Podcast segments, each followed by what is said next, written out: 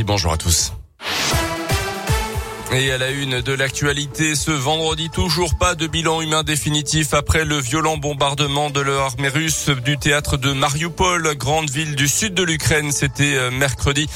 Des centaines de civils y étaient abrités selon les autorités locales. 30 000 personnes ont pu être évacuées de Mariupol en une semaine selon les, la présidence ukrainienne. Mais la situation continue d'être critique dans cette ville. Les bombardements étant ininterrompus depuis des jours et les destructions colossales selon euh, la mairie. Hier, euh, Joe Biden, le président des États-Unis, a qualifié Vladimir Poutine de dictateur meurtrier, de pur voyou. Il avait déjà parlé la veille de son homologue russe comme étant un criminel de guerre trois semaines après le début de l'invasion russe de l'Ukraine. En France, la solidarité continue de s'organiser pour aider les réfugiés ukrainiens. Environ 15 000 sont déjà arrivés sur notre territoire selon euh, le gouvernement. Le département de l'Allier prêt aussi à accueillir des réfugiés. On ne sait pas encore combien ils seront exactement, mais certaines familles sont déjà arrivées, notamment à Vichy. Et pour pouvoir les accueillir dans les meilleures conditions possibles, la préfecture de l'Allier a désigné la NEF 63 comme association référente. Ce sont ses membres qui seront chargés d'accompagner les réfugiés dans toutes leurs démarches au moment de leur arrivée dans le département de l'Allier. Et pour pouvoir être le plus efficace possible, l'association vient de lancer un appel aux dons et aux volontaires également.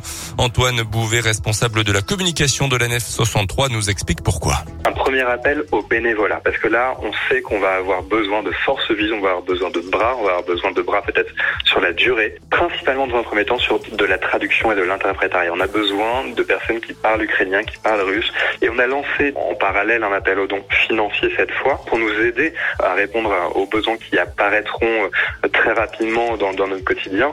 Là, ça va être peut-être du matériel de puriculture pour acheter euh, à manger, peut-être pour de la téléphonie. Ça va être vraiment une mission euh, de soutien, d'accompagnement à la fois des, des personnes réfugiées et à la fois des particuliers. Pour plus d'informations et proposer votre aide, vous pouvez vous rendre sur le site internet de l'ANEF 63. Notez dans l'allié toujours qu'une adresse mail et un numéro de téléphone sont ouverts à partir d'aujourd'hui. Euh, des contacts dédiés spécifiquement aux mairies et aux associations qui souhaitent aider les réfugiés ukrainiens. Dans ce contexte international tendu, Emmanuel Macron a présenté son programme hier après-midi lors d'une conférence de presse. Le président a détaillé une trentaine de mesures afin de répondre aux questions des journalistes. Son programme complet de 24 pages sera envoyé par courrier à des millions de foyers dès ce week-end. Une violente bagarre dans le centre-ville d'Issoire. Deux garçons de 16 et 18 ans sont venus aux mains mardi d'après la montagne. L'un muni d'une paire de ciseaux, l'autre d'un disque d'alter. Les deux avaient été interpellés après un passage aux soins.